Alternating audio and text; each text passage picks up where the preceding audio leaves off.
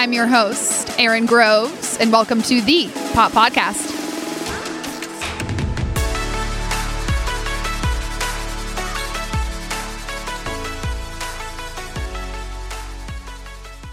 All right. Hey, hey, hey, guys, and welcome back to the Pop Podcast. I am your host, Erin Groves, and I'm taking us to the East Coast in a city that I have yet to visit, but a city that I have wanted to visit for probably five years now. So I need to get that on the calendar.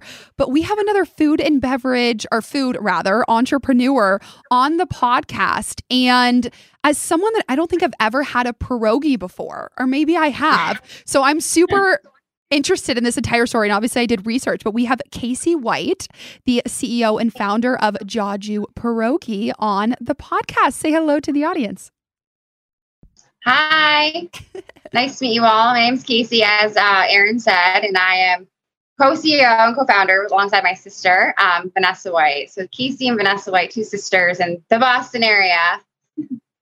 I'm super excited to dive into this, and I know your whole mission and company really came to fruition because of your grandfather and a recipe that he had. So I want you to give the audience a little bit of background on you and your sister and how you got to where you are today with a pierogi company. Yes. So we grew up in a western part of the state. So it was a farmish town, um, but rural, rural Massachusetts. And we grew up always on our grandfather's pierogi. He had a Polish deli alongside his siblings that he started in the 1950s. So growing up, my mom would always bring, or we would see our grandfather, our grandparents' house, and we'd always have pierogi, golubki, all the different, you know, Polish delicacies they had to offer at the store. And so we always had it because we were, my mom's 100% Polish and my dad's Irish. So we're 50 50, but we always had pierogi. And then uh, my sister's five years older than me. So we kind of different times of our lives went to college. I was in high school never really matched up. But then we were both graduated in the Boston area and we we were just thinking like, huh, like where are all the pierogi? Like we don't we don't hear about it, we don't see it. Our friends and family, you know, our friend our friends from college and people we met along the way were always like, "Where'd you get those pierogi?" Like when they'd see our fro- our grandfather's pierogi in our freezers, um, and we'd bring them to parties. They'd be like, "I can't get these." I'm like, "What?" Because we always had them. But then, our, you know, the wheels started turning, and we realized, huh, like maybe there's an opportunity in the Boston area for this type of product. And so, for people who don't know what a pierogi is, um, it's a Polish dumpling. So every culture, you know, kind of has their own Yeah. form of dumpling, and this is the Polish dumpling. So it's, I mean, a lot of Eastern European uh, countries make something very similar to the pierogi, but it's, you know, all-purpose flour, butter, water, salt for the dough, and then traditional stuffing has something to do with potato. So we do like a potato and cheese. Uh, sauerkraut is also very popular, so sauerkraut mushroom. Um, and then we do a, a, bunch of different other flavors too to kind of modernize pierogi in today's uh, you know world. So yeah so it started off just kind of like hey let's test this out. I was 23 at the time. My sister is five years older than me. So she we were kind of early in our career not married no kids. We're like why not? Let's give this a try. Um, so we we started testing on the side um, on my sister's kitchen table. We took our grandfather's recipe. We literally went to the store and it was in like a book in the back corner on this like dresser where it shouldn't have been for so long. but it was just sitting there. So we took it home and started tinkering around. Um, we put survey monkeys out. We had people testing the product. And we started like really, really small, which looking back now, we're seven years in, I think was like really like the smartest thing we could have done because we tested something before we, you know, like really took the full leap um, into the business, which I think was was very smart of us to do. So we started doing kind of like the traditional thing with a lot of food um, companies, is going to farmers markets, pop ups, stuff like that. And we kept selling out. We was our first farmers market, the two of us, and we brought 40 bags because we were like, we'll see how this goes. And then we sold out in an hour and we were like taking everyone's names and addresses down, saying, like, oh, we'll come to your house, we'll, we'll deliver. You know, it doesn't make any sense financially, but yes, yes, yes. so, so we just kept doing that for about a year and a half. And then, yeah, we had to make a decision to jump, you know, full, fully into it um, or stop because it was becoming like really big in the Boston area and it was, you know, overtaking our day jobs and we kind of felt bad about that. so we took the leap probably yeah, about 18 months in, been full time since. If you're listening to this podcast and you were hungry, you are now hungry. If you were, or if you were hungry, you're still hungry and you're probably salivating. And if you were not hungry, now you're hungry hearing you talk about these pierogies. I do think I've had one before. Um, on a more serious note, there's a lot that you just touched on there working with your sister, I kind of want to start there. I think going into business with a partner in general can be hard, and you hear a lot of different entrepreneurs have hot takes on that. How has that experience been going into business with your sister? And is there any advice that you would give for someone that is looking to maybe go in with a spouse or with a family member? Yeah. Um, boundaries. Boundaries. So okay. very important because typically, right, with a spouse or especially a sibling, you feel like there aren't any. But yes. it's because, you know, we're we're blood, we can say whatever we want, you're my family. You won't, you know, at the end of the day, you can't choose your family, right? But it's really important early on to create those boundaries, saying, hey, you know, we're working on this thing. Um, we're trying to grow a business here. We're we're two polar opposite humans. we couldn't be more different. Elaborate on that. What, yeah. So we, so she's five years older than me. Um, you know, growing up, we didn't hang out at all, really, just kind of with our age and just, you know, how school went. But we, I'm, I'm like the extrovert introvert, laid back type A type. and my sister is definitely like type A, headstrong, knows what she wants, communicates it right away, no BS, like direct, direct, direct. Um, and so it's interesting, you know, going to business together because we're both type A, but different forms of type A. So managing that um, has been a bit challenging. The good thing with us is we both like doing different things within the business, and we learned that early on. So I think it's important, especially, you know, with a family member or a significant other, to be like, hey, like, what's your ideal role in this business, right? Like, we're both scrappy, we're both putting in 100 plus hours a week trying to make this work, but what do you really enjoy doing? And then seeing what matches or like what's opposite. And so we can divide and conquer. Um, but it's very, yes. So when there's no when there's you know siblings it's like no boundaries. If you don't create the boundaries it can be pure chaos sometimes. The, the sisterly you know. Yeah i can only imagine. yeah yeah. But we at this point i mean it's obviously there's it's kind of a roller coaster ride but yeah. at this point we're pretty we're really clear on what each other's roles are within the business and so we're able to divide and conquer. And I feel like we accomplish so much more. But we have the same end goal, which has always been the same, which I think is very important to discuss early on. Because I've heard other founders, um, siblings, significant others, or just friends that go into business together and they don't really talk about like the end goal. And then they're like five, six years in because they're, you know, addicted to the the rush that is entrepreneurship. and then they're like, why are we here? What are we doing? What's the end game? Which I think needs to happen sooner than later. I we're going to hit on the addicted to the rush. I just had this conversation yesterday, and every time I have a conversation the day of the podcast or the day before, it always comes up. But before we get to that, how did you learn and figure that on early on? I talk a lot about building self awareness, and I think entrepreneurship is that journey of really understanding who you are and how you can operate at your best self. So, from your perspective, how did you learn like, hey, this is what I'm really good at, and this is what I'm not good at, and the same for your sister? Yeah. So I think so.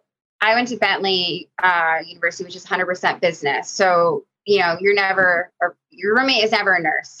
you, it's we're all doing kind of the same thing, going through the same curriculum. And I feel I knew early on in college that I really liked numbers. I liked micro, micro and macroeconomics. I liked, you know, it made sense to me, like logistics. And if you do this, this is the cause, you know, cause and effect. X, the the graph. I can I see it in my like my mind every day.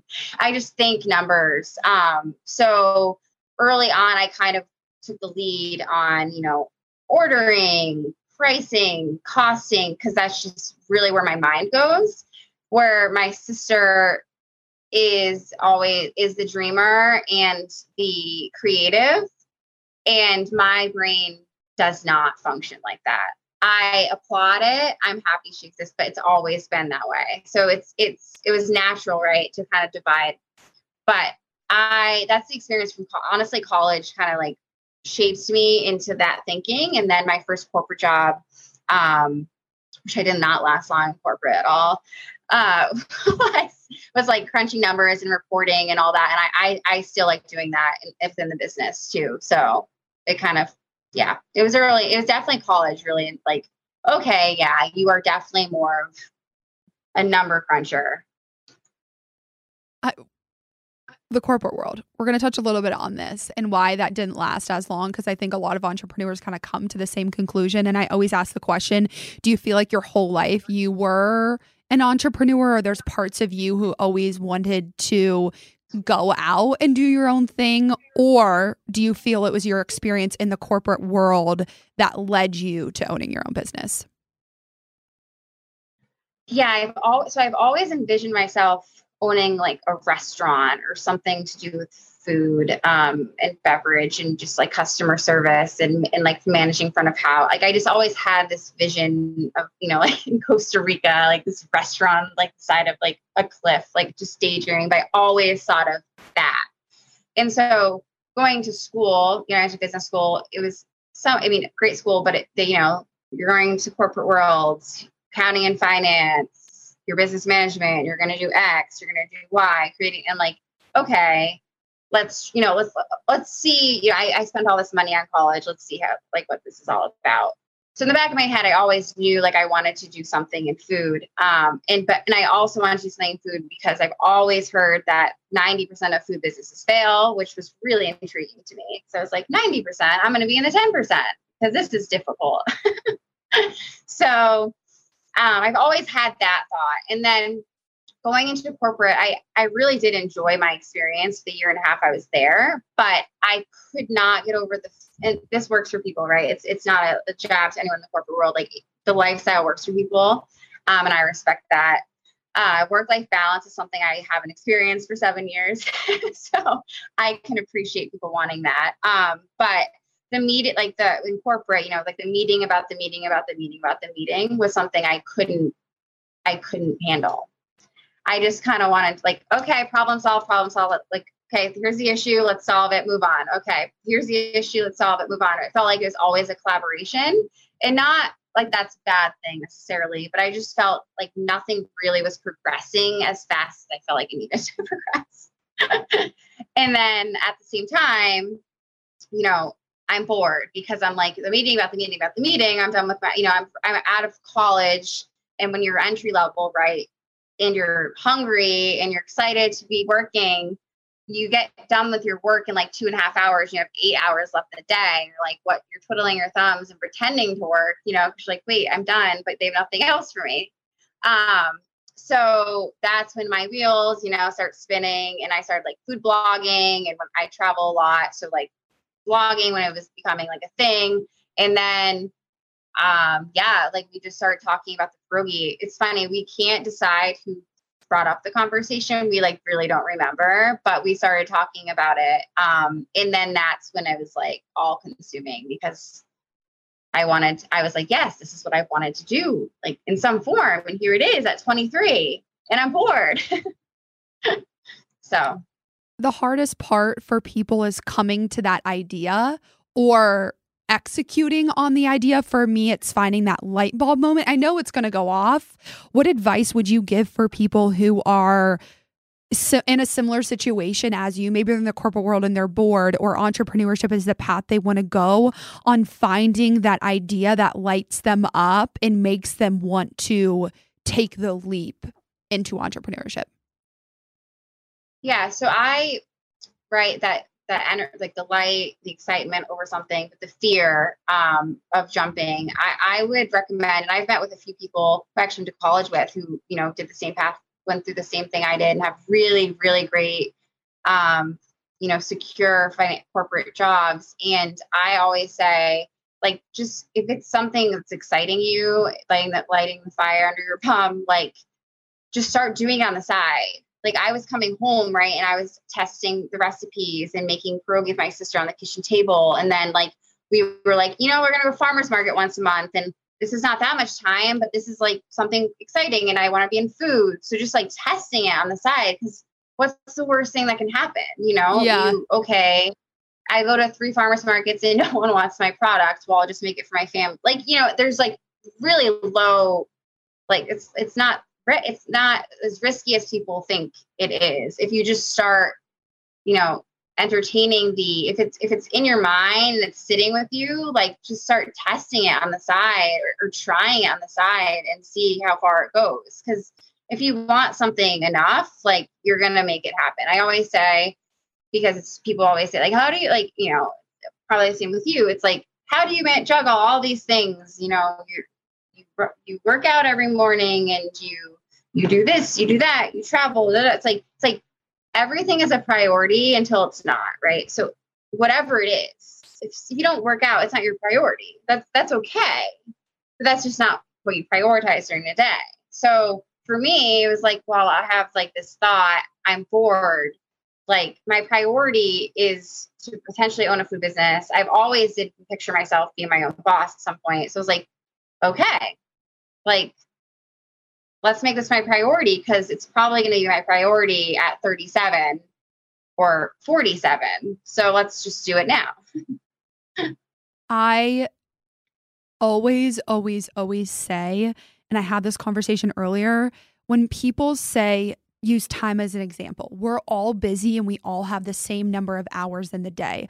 Obviously, certain people are a lot busier than other people. I understand that. But I do think, too, when it's working out or starting a business or whatever it is in your life, if it is a priority, you're going to make time for it. I would say mm-hmm. you make time to eat because it's a priority. You make time to go to the bathroom because you have to. It's like you make a priority for things that you want to do. And it's the same with business. It's the same with losing weight. It's the same with eating healthy. So I'm very glad that you touched on that. And you mentioned this at the beginning of the episode, but you said that you and your sister tested out the pierogies and took it to farmers markets for about 18 months before you went full time. Why do you think that was so beneficial in the success of your business now? The testing period. Yes. Yes. So this this applies to anyone, in, especially in our industry with food, anywhere in the country, anywhere in the world. Honestly, I think we were successful because we we're testing the product in a market that we lived in, we knew, but it was, you know, $50 to go to farmer's market and your, the brand is on the tent, right? The brand is right here. Here's, here's the product. Uh, see if you like it. So we created a buzz. We got excitement. We had, you know, farmers markets that we're going to biweekly. So we see the same faces. Then they tell three of their friends. And then you're at a brewery event, which we we got in the brewery scene at a time when it was really cool. Like now, pop-ups at breweries are like very, very common and happen every weekend. But we yeah. were there like around 2000, like 19, I think, when it became like it was really new and hot and like what's happening? We got to go here. So we jumped on that. And so I think, yeah, testing it and being in your local community and like the local market and being consistently there, you know, like okay, they tried it. Now I'm here in two weeks. Oh, my friend Susan wants to try it. Okay. Oh, you're at this brewery. Like, like tagging, like tying everything together in a market and being everywhere. That's the thing that's hard about like this business I've heard um with like Sweet Lawrence. Yeah. Like and she said it. People in the industry say it. it's like in our CPG industry, consumer packaged goods, you kind of have to be everywhere, like for yeah. people to notice the brand because it gets busy. So I think it was really, really important for us to just kind of be everywhere we could in our local market. That was like low barrier to entry, you know, $50 a market and cons- and be very consistent with it because we built a really strong loyal following. So when we did that, we were like, okay, well, we, now we want to be in grocery stores. So now we have this mar- local market and we can test, you know, we can see how loyal they are if we're in these specialty stores down the street. You know, let's see if they're going to pick them up there. And it, and it worked. So then we kept, you know, going to more farmers markets, more festivals, more pop-ups, you know, throughout New England, and then hitting up different and selling into specialty stores in those areas to keep it going and that's what we still do and i think that was really important it's just to kind of be everywhere all the time but it's a lot of work you know like yeah. we kind of gave up like people were like do you have a social life? And i was like not really. For a little while it was just like yeah i'm gone for another weekend bye. Um, but it really is how we were able to to grow to, to then trans, transition mostly to wholesale and grocery. It's a it's a grind and i think because it's so competitive i was going to say there we go now you're more light. Yeah i was but, like i'm really dark. Yeah okay perfect. I just texted spider i'm like we need to get her okay there she is. Um yeah. getting into supermarkets is hard and i feel like when you see all the things on the shelves you, there's so many options but at the same time it's like when you're trying to start a business i mean i have i've interviewed a few people and i know some other people that are trying to start the business. Are like it is really hard to break in and find a market. But you mentioned something that we talk yeah. about a lot and is a common theme consistency. How important is consistency when you're trying to build a business from scratch whether it's food or in a different industry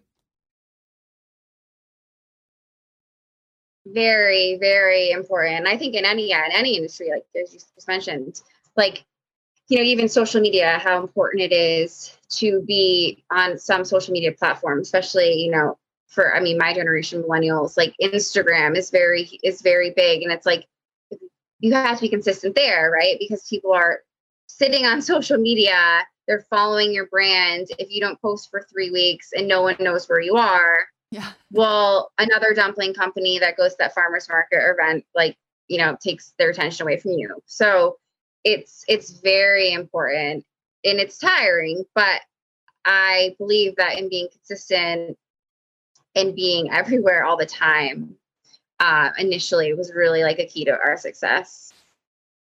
How did you know at the 18 month mark that it was time for you and your sister to leave the corporate world or leave the jobs that you had and go full time into Jaju?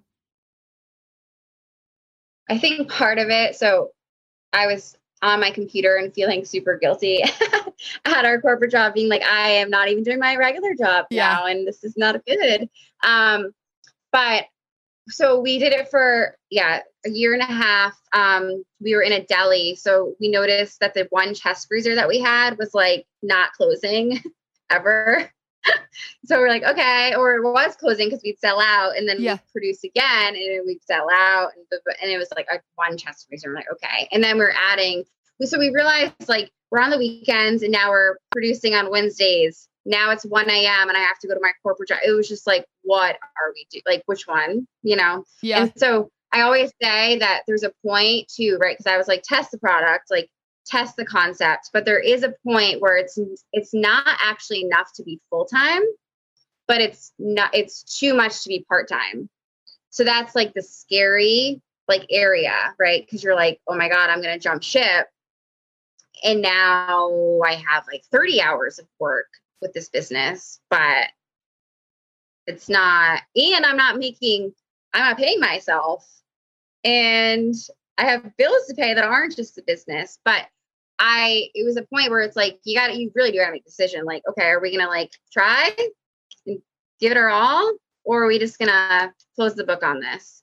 Um, and that's what it was. It was like three days a week, three, four days a week on top of the corporate and then sitting at your corporate job on your computer. And that was, and the thing is, it, like, it was so much more fulfilling so much more fulfilling than what I was crunching on my laptop for someone else that I was like, I can't not. Like, I will regret this for the rest of my life. If I was just like, you know, this paycheck is nice. So I was like, I have never been more fulfilled in my entire life. and I still feel that every single day. Like, I'm like always problem solving and never bored ever. Oh, I'm so happy for you. That's so good to hear.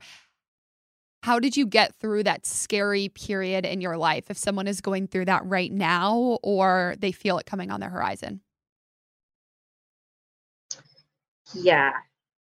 Um, so it definitely takes a certain t- type of person. Um, but I do believe most people can get through it. So for me, we had we had some like side gigs going on, right? So if you if it's like a financial thing, it's a financial fear. Um, I recommend like having like another like small like short term like cash generating job, right? Like waitressing, bartending, something on the side that like lets you, you know, not have that fear. If it's not financial and it's just like an emotional fear, I I say like what else what's a good distraction? Like for me like if I work out, like my mind is clear and then like okay, this is like what is your like what is the goal here? Okay, the goal is to grow and scale a company to a national distrib- nationally distributed uh, specialty food. So to get there, I need to do X, Y, and Z. This is scary, but I'm gonna make it through. like, like constantly reminding yourself. But I, yeah, and it's just being consistent. Like knowing that, like you know what the end goal is, but like grinding through, like every day. That's the thing. Even now, it's like sometimes you get lost in the day, and then you're like, oh my gosh, like this time last year, we were in 400 stores. Now we're in 950 stores. Like, oh my gosh, like because I just like grind, I grinded it out, you know. And so, I mean, there is no easy answer, but if the fire is there and it's fulfilling as all hell, then you got to persevere because it's totally worth it. I love your energy. Consistency. What is one or not what is one what's a failure that you had early on in launching a business that you look back on now and either catapulted you to more success or a learning lesson for people out there listening? Yeah, let's see. It's a good question. Let's see. I think so.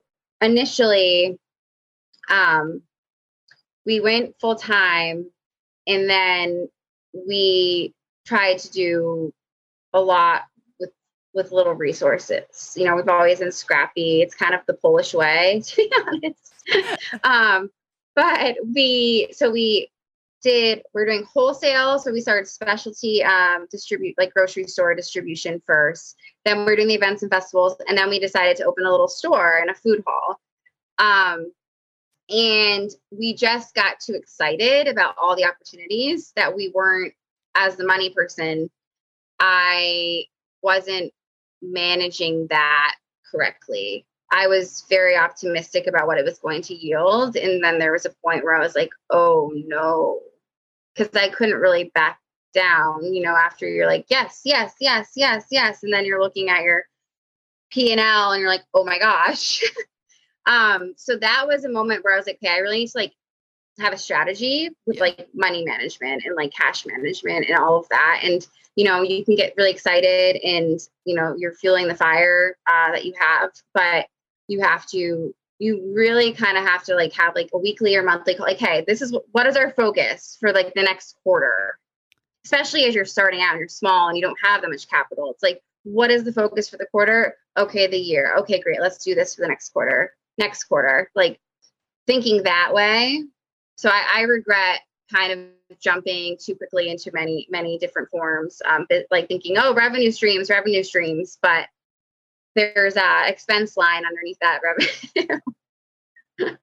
yeah. That's a good one. I no one's ever called that out before because I always ask the question, which is my next question of when you're scaling. So you said you went from 400 stores to 950 stores where you're at now. What's the biggest learning lesson that you and your sister have learned when scaling a business? Maybe it's what to do, or maybe it's what not to do. Yeah. So we we've grown pretty methodically in that sense. So or in, in the sense of like wholesale distribution, which is like the main the in the end goal. So for for Vanessa and I, so our end goal, I guess I should share, is to grow and sell the business to someone, um, the right partner. We don't want to, you know, if someone knocks on our door tomorrow, we, it would have to be right and it would have to make sense. Um, but we've always been, we've it's been the two of us out there selling the product, and in a, and we haven't hired anyone else. So I think like to really scale the business we're realizing now like we need to stop being so like scrappy with our resources and like who like what person or people do we invest in to really bring this to the next level so um what we've realized in the past year especially with you know rising costs labor costs and ingredients and just the climate that is um that we could go one or two ways their business so we could build out a larger facility and continue to manage production. Or we could go to the co-packing route. So essentially outsourcing our production, which a lot of companies do really early on, but we've always been, you know, we're going to manage it. It's our quality, it's our product. But we're realizing now, especially as you try to scale outside of New England, um, that you either invest in like multi-million dollar, you know, facility that's still your headache, or you find the right partner to manufacture. So that's that we know is the right move, co-packing. That's our next move. Um, just because now, you know, like Kroger is interested in us on the West Coast, which oh, is awesome. Yeah. Yeah, I'm excited. But it's like, okay, how do we produce this? You know, we, yeah. we're producing X now and and we want to say yes. So we've realized like as we've methodically grown the wholesale that like our facility has been great for three, three, four years. But now to really scale and move volume, we have to outsource the production to the right partner because it can it could go south pretty quickly if you don't find the right partner. So we're we're working on that. Taking the next step and knowing what direction to go, I think can be hard for people and understanding you have this vision of where you want to go, but taking the next step within arm's reach and not taking a huge jump for you all how have you navigated inching towards that goal methodically? I've heard you say that word a few times instead of taking big leaps and bounds to try to get to the end goal that you're working towards. Yeah, I think it's important. So you have to be methodical like we have been when you're when you're trying when you're not trying to give away some ownership of your business or raise like a bunch of money, right? So like in our in our industry eh, you need a lot of marketing dollars and and and you know upfront spend for to produce you know 100,000 units. So we've always we didn't we've never wanted to give away ownership early on. So we've that's how we've grown methodically in the sense of like okay, what can we afford? Okay, we can afford like three or four more chains with what we're doing now. Okay, next what's next year look like because of what we've done okay we can do five or six more chains and 100 more specialty stores like so we've always because we didn't want to give away our business prematurely but we're quickly realizing that and we you know we now as you grow and you're in the space and you meet like a ton of people like i you know talking to like lauren on the phone and like just talking to people who who really have scaled uh, nationally it's it you quickly realize that you do have to fuel your business with a, a, a quite a bit of cash. Yeah. or or um, find a producer who can you know do eight times what you can in a day and go out and sell and sell a lot. so I've never been more clear on like what the next step is because for a few years it was like we don't want to give ownership away, we want to manage production. Um, like this is we don't want to get this to get too big, but very clear on like what the next step should be and we i think we found the right partner for co-packing too so it's kind of exciting because my role will change dr- dramatically drastically um, and so will vanessa's and i think it's towards things we want to do more of like sell and marketing and operations that aren't just production. What's one thing that you've learned about yourself over the last four years that you didn't know before starting a business? I am very independent. I've known that I was independent and, and self reliant. So I've known this but not to the extent in which I really am. So I will never ask for help. And I've learned, or I, I haven't. And then this past year, I've realized that when people ask you if you'd like help, you should say yes 90% of the time because it makes them feel better and it makes you feel better. I don't know where that stems from, um, but I've realized it's kind of it's a weakness because like just relying on like especially because I have a partner, right? So like yeah. you know if that's a conversation between the two of us. Like just I asked you for help, I asked me for help, and I'm like, oh, I got it, I got it, I got it. But it's like you don't have to you don't have to get it. Like you can someone else can help. Um, so I've I've learned that, and I've I've known this, but I've it's really been confirmed that like super self disciplined. So it's like okay, and that's why I think corporate was was kind of boring for me in a sense because I was like, okay, I tackled this, done. Now what? Like now it's like okay, I can work. You know, I wake up at five thirty. I go I go for a run, or I do this. Okay, from this and this.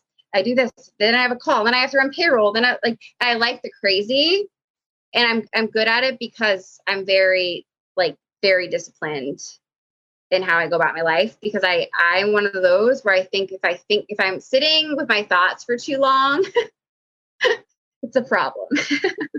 have you taken the Enneagram test? I have a long time ago. I should take it though again because I forget what my okay what your number is. is. Yeah, I have a feeling you're an eight, and the reason I say that is because the job that I'm in now is I sell coaching to like executives like yourself, like CEOs and founders. And we talk a lot about personality tests. I think one of the most interesting things is almost every, every, entrepreneur that I interview is an eight or a three or something along those lines. But like being very independent in nature, I think it's hard to ask for help because, like you said, I think asking for help in my mind is a sense of weakness. Like I feel that I'm weak when in reality, it's not weak to ask for help. And I think a lot of this stems from like not wanting to feel like I like to know things. and I like to think that I know it and I it's a control thing, but that's something that I'm trying to work on even at work is like it's okay to not know the answer. Like you can figure it out. It's okay to ask for help and not feel bad cuz I'll ask for help but then I feel bad. I'm like, "I'm so sorry I asked you a question like don't yell yeah. at me." And they're like, "I'm not going to yell at you." And I'm like, "Okay, I just I get overwhelmed. I don't know why. It's just it's definitely a a personality trait. And I want to dive into a little bit. I think it's has to do with your nature, but being addicted to the endorphin and the high that is entrepreneurship, I feel like it's such a very real thing. And you just mentioned running, which I am the same. And I get so addicted to the endorphins. And like once I'm on a running kick, it I, I can never turn back. From your perspective, how has that impacted you personally or how do you advise people on navigating that chasing of the high but also recognizing that there's probably some negative that could come with that if that's what you're always chasing after? Yes. Um definitely some negative tied to that because i'm i'm um realizing realizing now. So, in a newer relationship, again, in my early 30s, and realizing like the balance is so important, not just like I, I go, I don't need the balance, but then I'm like, well, other people are expecting things from you. You know, I mean? and like yeah. it feels good to like diversify, you know, because we're so addicted to our business and so focused on like the next thing. But and you know in the work morning working out and then like okay like the runner's high or like yeah endorphins like they're real and they're so important. They're so important to your life and like the day to day but also like yeah getting so zeroed in and focused on a certain thing and then other people take it personally you know and it's it's really it's hard to communicate that and that's and that's and it's not but it's not a good thing to become so focused on one thing and not in the other things that do light you up, like your significant others and your family members and, and things that aren't tied to work, right? Like exercise, I tie to work because it's like it's kind of like how I get through like my day. but like other things, you know, sitting and drinking a beer with with someone you care about and having conversations nothing to do with you. Like it's really important to do that. And so I've learned, especially with the guy I'm dating now, it's like you gotta like it's so important to like close the laptop and just be because you know Jaju can last 10 years but this person could be a lifetime and like you don't want to jeopardize that in the friendship or relationship. So i think it's important to recognize that and luckily in my situation he's like told directly communicated that which i think i needed a little wake up call um i love that yeah he's super direct i've never had that i'm like pretty direct but i've never dated someone that's like so direct, but it's so helpful for like so helpful for me. Like is, I need it spelled out. is he an entrepreneur? No, he's um a CRNA. So he's an I can never say the word. I always like oh yeah nurse and anesthetist, anesthetist. Anesthetist. Yeah, puts people to sleep. Yeah, I can never say it. I'm like,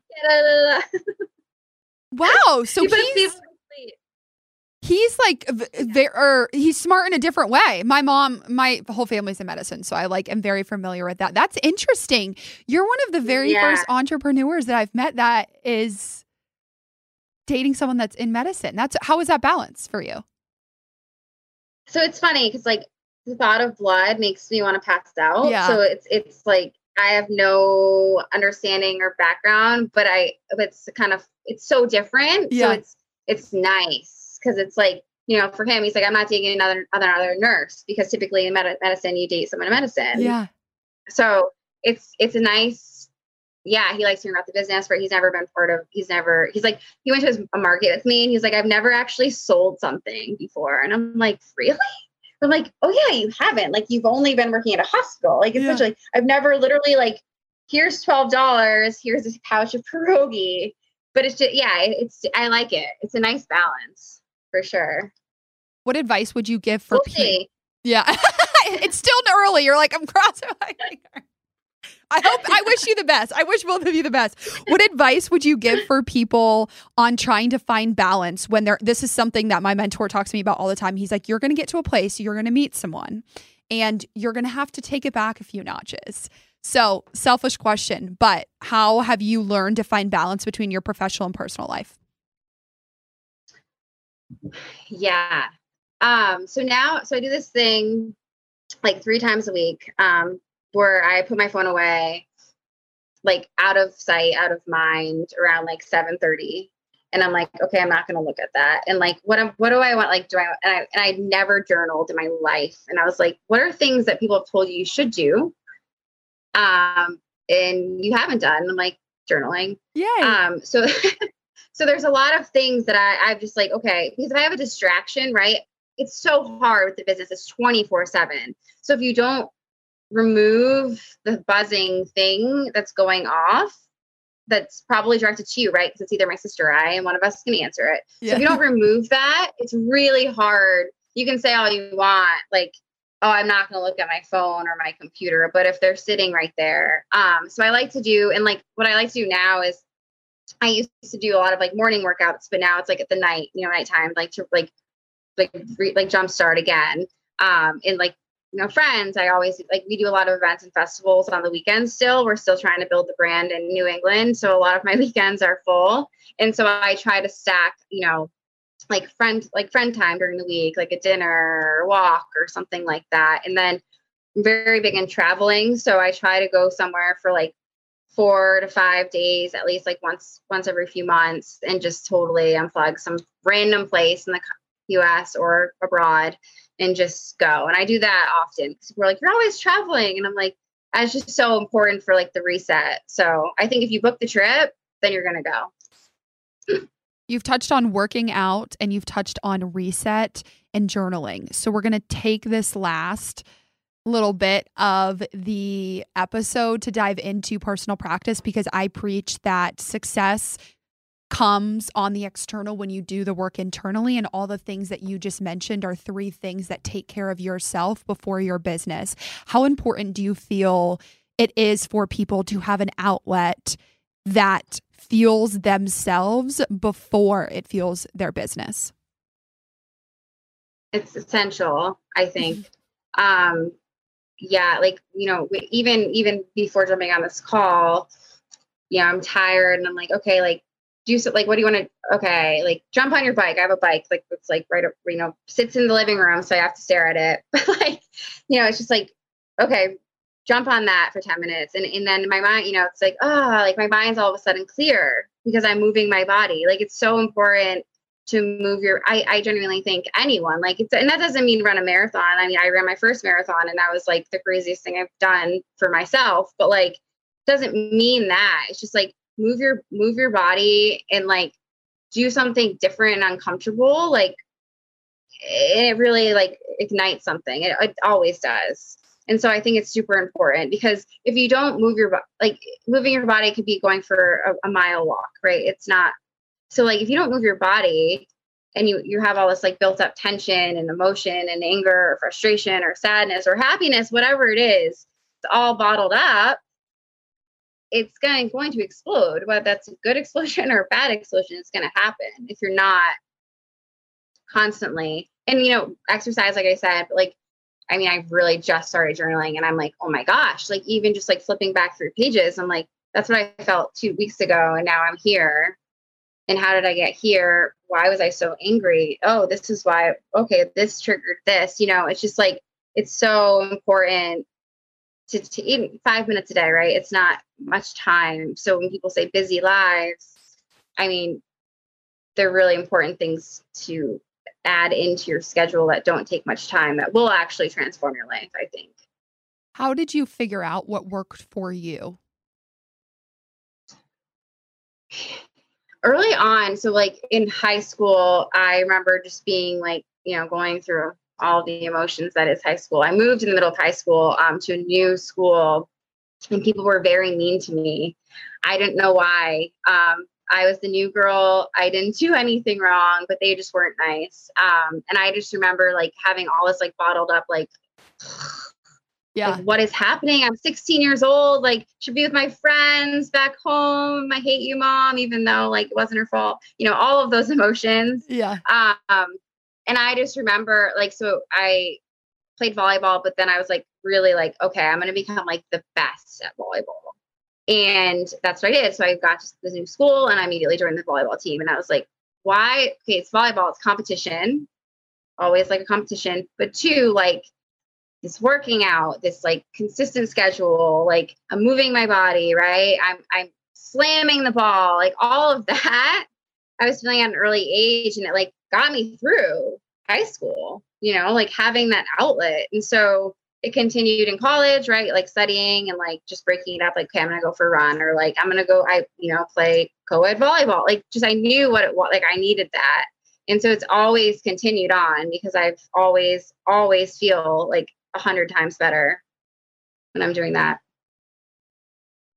I could not live without it. And it's funny because when people ask me for any tips or advice, I always just say, I would not even be able to work if I didn't do it. Like my morning routine is so, it's not even complicated. It's the same thing every single day. And it's very simple because that's, I think, where consistency can build is when things are simple. But without it, my entire day is completely different. And I hate to be dependent on anything, but I feel as when I'm taking care of my mind and I'm taking care of my body, everything else around me and my energy just completely and totally shifts. And I've noticed that across the board with super successful people. And I've listened to it on other podcasts of what's transformed their life the most. And it's always a meditation or working out or journaling, something that is so simple that you hear all the time. But once you start doing it, you're like, wow, journaling yeah. i i'm the same. Someone told me to meditate like over a year and a half ago and i was like i'm never doing that. And now i'm like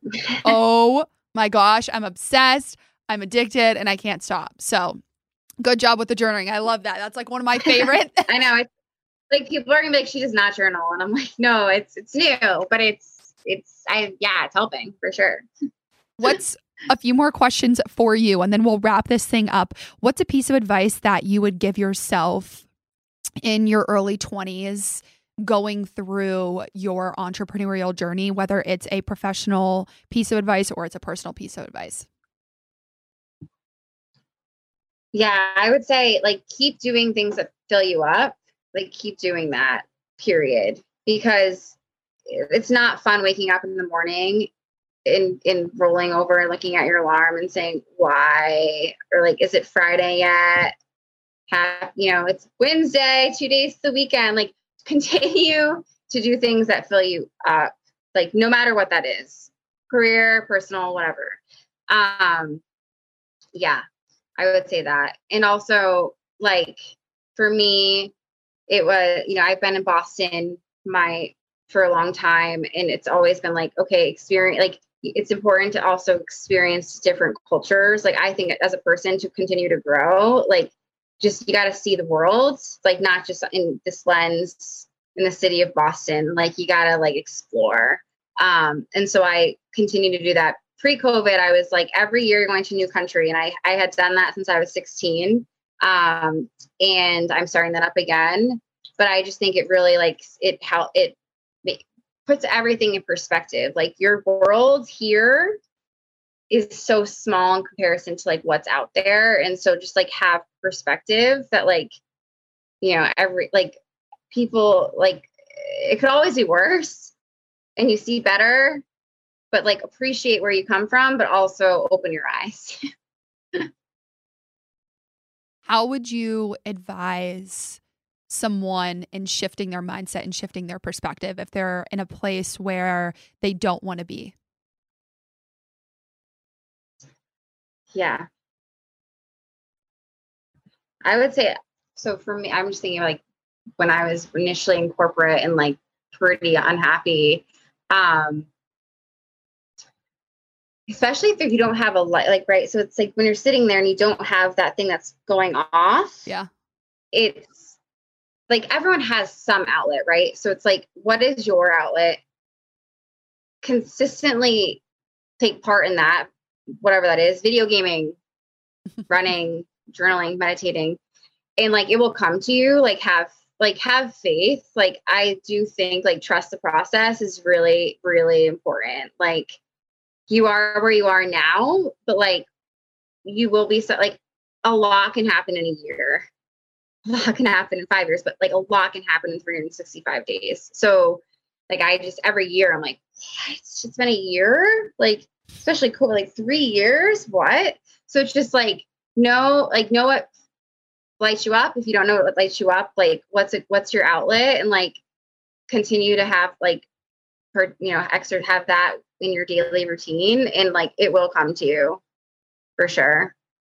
Trust the process was a i'm a horoscope girl um was what it said or like the account that i follow that's exactly what it said today and I've been reminded of that so much lately and in almost in every single conversation like just trust the process. It's all going to come together and you're going to look back and I know that. Like I know that in my soul. It's just the reminder that you needed or that I needed personally. So thank you for sharing that and affirming that. Entrepreneurship has taught you blank. Grit. Grit. Okay. So much grit.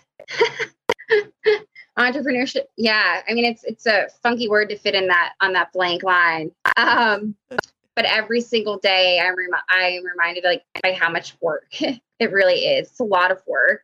Um, a lot of deep breathing. But yeah, it's grit, but it's the most it's the most fulfilling thing I've ever experienced and probably will ever experience besides having kids one day. I can feel your passion from across the uh, Zoom screen. So I love that for you. and before we get to the final question that I ask every single person, I want you to pimp yourself out. So, where can people find the product? I can put all of this in the show notes like I do every single episode, but where can they find you? Give the audience all the details and when they can get some yummy pierogies after this episode. Yes.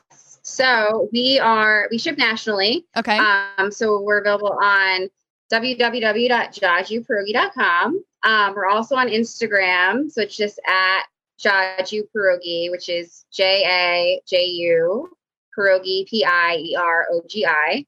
Also on Facebook. Um, but yeah, we ship nationally right now. We're pretty heavily distributed from Mass, uh, sorry, Maine to Virginia. Um, we're making our way west. As I mentioned, we we have contact with Kroger um, and working on Sprouts too.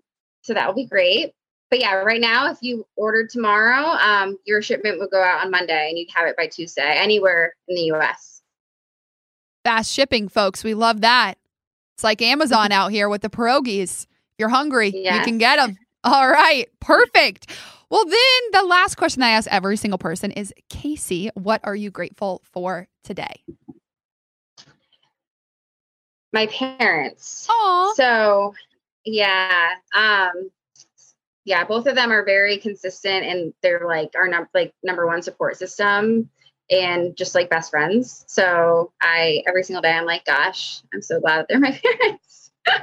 but especially today, I talked to my, I was texting with my mom earlier and I was like, God, she's so great. I'm just so happy to have her. Oh, that's a good one. I, I I always piggyback off of the guest, but I'm going to say that one too. I haven't seen my parents in so long, and I'm going to see them uh, next weekend for my dad's birthday. So I am going to steal yours. I'm going to say I'm grateful my, for my parents, and I'm always grateful for um, this podcast. So thank you so much, Casey, for being on. It was great talking with you.